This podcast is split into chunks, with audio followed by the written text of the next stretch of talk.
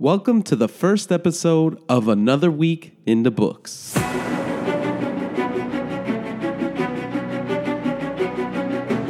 In this episode, I talk about the week of April 15th through April 21st, 2019, where I give you thoughts that I'm getting of books that I've already read while reading books, books that I'm reading currently during the week, books that I have fa- finished during the week, books that I added to my reading list during the week, books that are mentioned or talked about on podcasts that I listen to during the week, and the stats that I have for books for the month and for the year.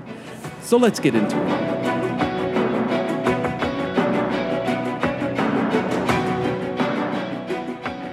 I'm your host, Alexander the Great Reader, and we will start this week with book thoughts.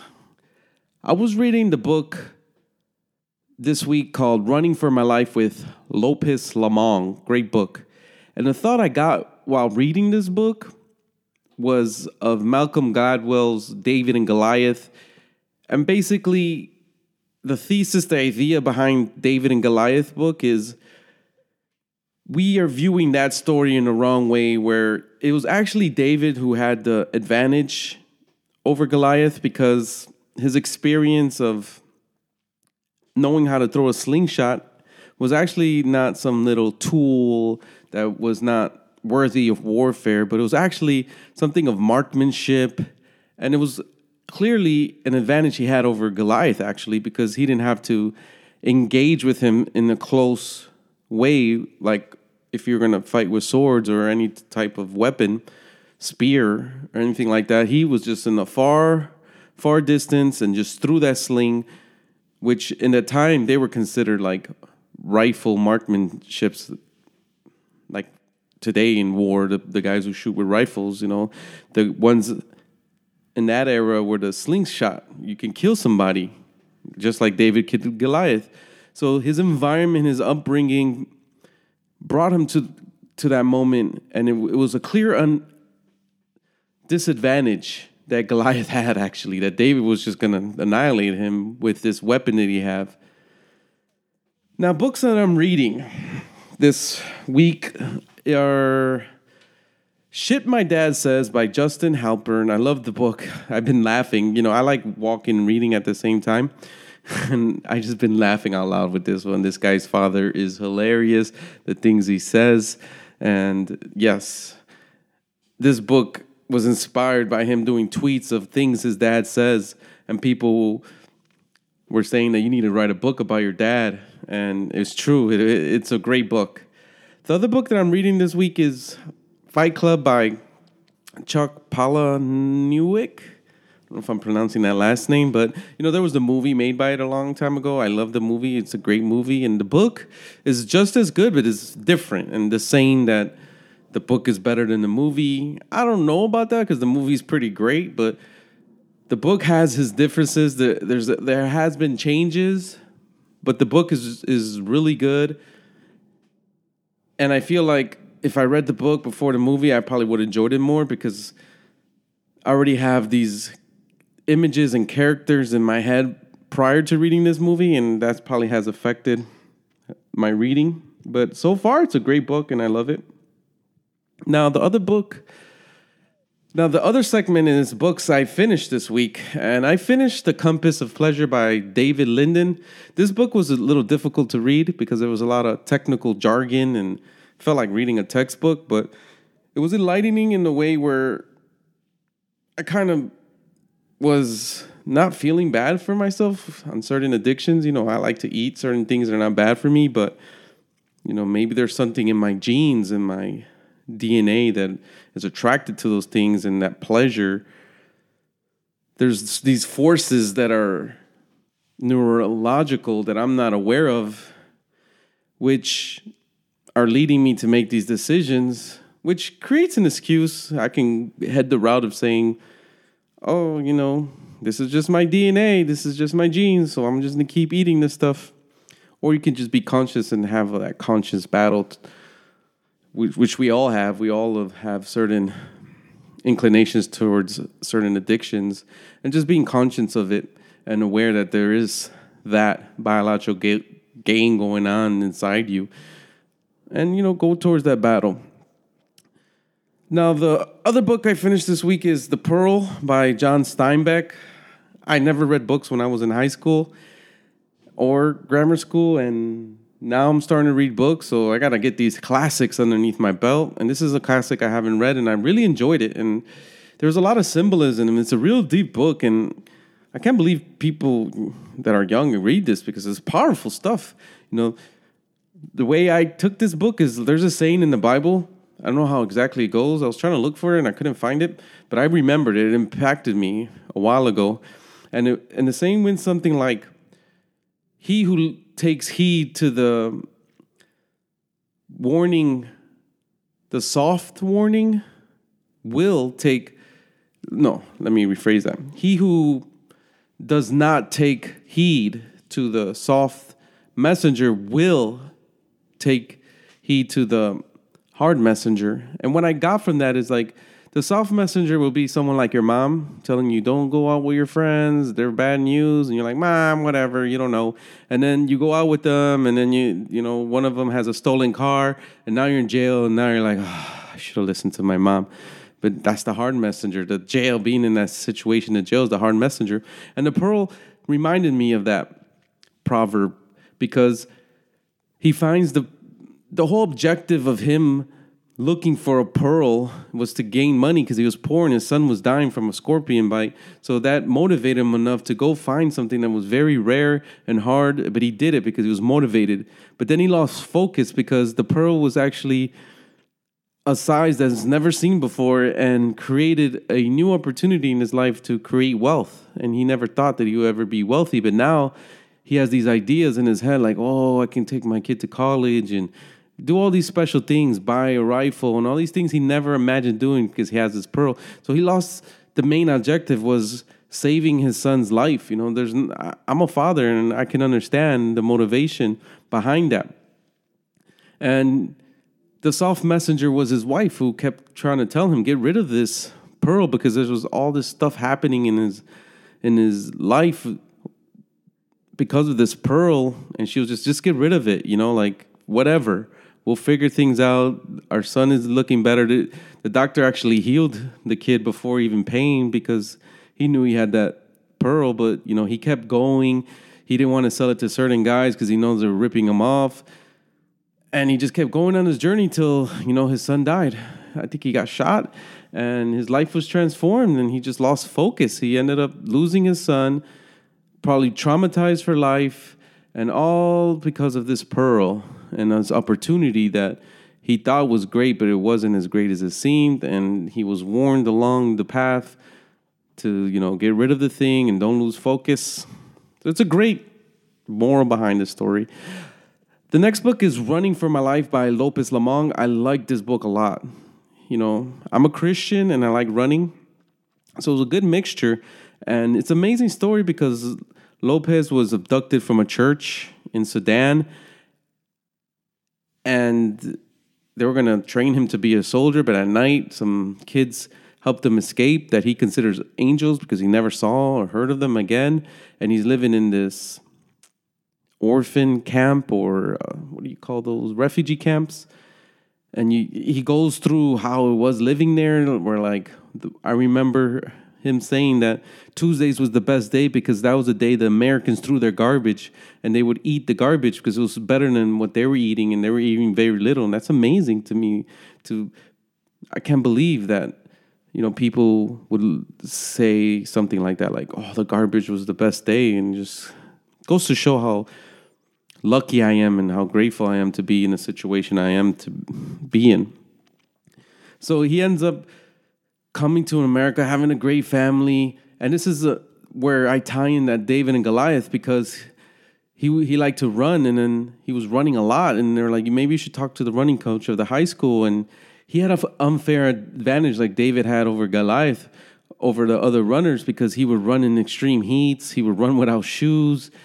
To him, it was it, he was a runner, and he had to run for his life the day he had run away from the from those Sudanese people who captured him, and it was no big deal to him running, not like others, and it was just unfair. and he ended up making it to the Olympics and meeting George Bush and being the one who walked the torch for the United States. It's an amazing story, and it goes to show you that you never know what you could do with your life, and no matter what your situations. Very rare case. This doesn't happen to everybody, but it gives hope. You know that maybe something good could happen to in your life. There was a lot of funny parts too because I remember the movie by Eddie Murphy, Coming to America. There was certain things that was funny because he was from Africa and he was trying to get acclimated and used to the American lifestyle. And the same thing was happening to Lopez, where he didn't understand certain things and it was making me laugh. The next book is Persepolis by Mary Jane Scapelli, and she wrote this as a graphic novel. She was someone who was raised in Iran, and I really didn't know much about Iran reading this, but I I learned a lot. It was funny, but it was a lot of serious things going on, like people getting captured, imprisoned, killed. They were being killed in front of people, you know, in public fashions. It's a very hard book, and Iran went through a lot, and you can learn a lot about what goes on in Iran. And she had to go through a lot, and she was very revolutionary. Her parents were very revolutionary. It was an entertaining read and it was quick, and I, I like the creativity of the graphic novel intertwined with history and memoir. It's a good read. Last book I finished this week was The Road to Unfreedom by Timothy Snyder. And this is a book that Yuval Noah recommended. I seen a list online and I was like, all right, let me read this because I like Yuval Noah's books. He's the one who wrote *Sapiens*, uh, *Homo Deus*. He has a new one, *Lessons of the 21st Century*, I think it's called. So I decided to read it, and it was pretty eye-opening. I really didn't know much about the book. I just went into it blindly, and it was a lot about how Putin got into power and where Russia got to where it is today. I learned a lot about a philosopher like Ivan Ilyin, I think his name, and he was had an interesting past with Nazism and all this stuff that just didn't seem right to me. They he's portrayed in the book as a fascist. And Putin was liked his works. He cited his works. He was trying to revive his philosophy and ideas. So I found it interesting that that was someone he admired and looked up to and read a lot about and a lot about how they were using the media in the Ukraine situation, and the way they used the media was similar on how they used it f- here in the U.S. supposedly for the Donald Trump elections, and that's what brought me to be like, wow, I'm learning a lot about this because as a, someone who lives in the U.S. and is a citizen, for the past like two years, all I've been hearing is about the Trump Russia collusion, and this was a good way to like, all right, I guess I'm learning about this because I was avoiding all that. It made no sense to me. Every day there was a new article, a new perspective, a new. It was just I, I felt like it was just a waste of my time, but I learned a lot, and it seems to me like they did kind of have some kind of part in affecting the election and what I gather is they were main motivation was not really to get Trump elected, although they did have a lot of ties with him and friends with him. But it appeared more like they were trying to cement the idea into the Russian citizens that the democratic American way is not as great as it seems. So they kind of influenced it and said, look what we did to this country that everybody says so powerful and great. Look what we did. Is this really a great system? And the Russian citizens probably thought, no, I would not want to live in a country where outside foreign country comes an influence. Yeah, you know, maybe this American democratic system isn't as great as it sounds. Maybe what we have here is better or at least equal to or not worse than what's going on there. And it also opened my eyes to a lot of the ways that media has changed and you see this fight between the left and right and now it's like far left and far right and all this craziness that makes no sense to me. And it's kind of like what goes on in russia's media where a lot of the news outlets are portrayed as fake news as you can't trust and there's this a lot of infighting and, and identifying yourself to certain ideologies and ideas And it seems that maybe some politicians have subscribed to this way of doing politics and attacking the media and identifying themselves to certain ideologies. All right, next segment is books added to the reading list. I added the 5 a.m. Club by Robin Sharma because I was listening to the podcast and I'm a person who thinks that waking up early is important. The Good Neighbor by Maxwell King. I think that one was because of Goodreads has a list of the top read nonfiction or memoirs, I think it is, for the year, and it's ranking up there. So it's about Mr. Rogers. Adulthood is a Myth by Sarah Anderson. I think that's a, one of the top graphic novels this year. Where the Wind Leads by Dr. Vinh Chung. I think I was on Amazon looking at what other customers bought for this Running for My Life book by Lopez Lomong. I really enjoyed it and I wanted to read some books similar to it. So the next couple ones are led by it. Uh, next one would be News of the World by Paulette Jiles.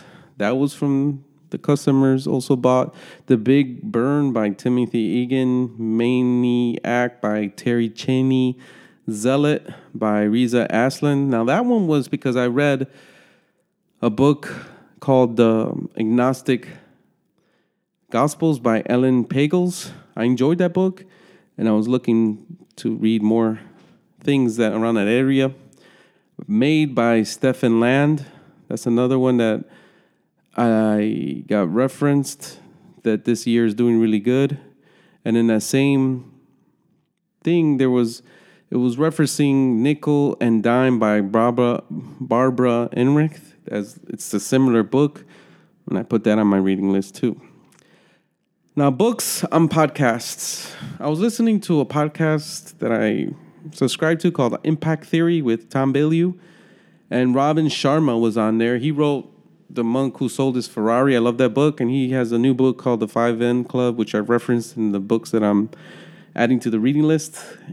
And I like the idea of the book. I'm a person who believes in waking up early and all the benefits that come with it. So this is kind of just to like further ingrain my belief and my bias towards waking up early.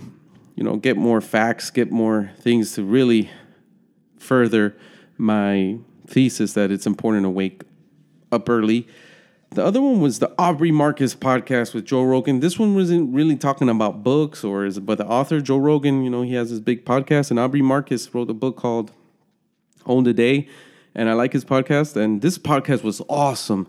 Really good podcast and there was a section where Joe Rogan goes into his little philosophy called choose your struggle and that's why I'm mentioning this here because it was so powerful and he says that he believes that we're designed or there's something in us that needs to struggle. There's some kind of struggle has to happen. And if you're not choosing that struggle like he does through working out and doing yoga in steam rooms or hot rooms and working out hard and doing all these crazy strenuous things that cause a struggle, that struggles will just come to you because you need that.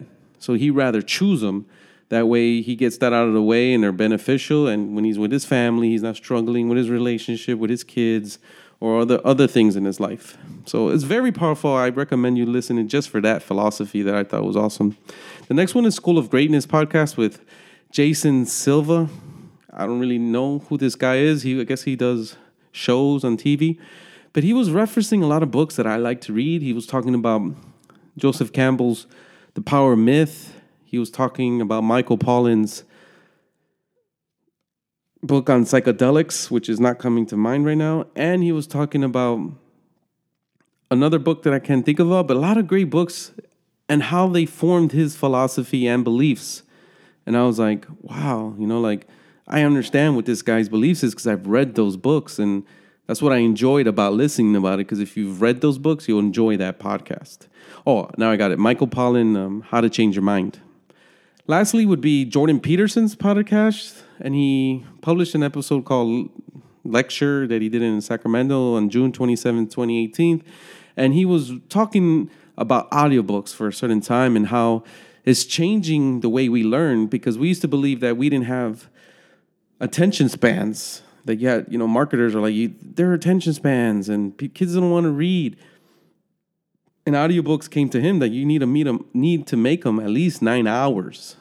That's the average of what they're listening to. So it proves to that there is something in humanity and humans that like reading in audio form. Podcast has proven that where people are sitting there for three hours, not sitting, but we're listening for three hours to a conversation and audiobooks that are nine hours and more, and they're listening to them and it's growing and growing. And maybe he was talking about maybe we, this is a better way to learn. And, you know, it was very interesting what he was talking about.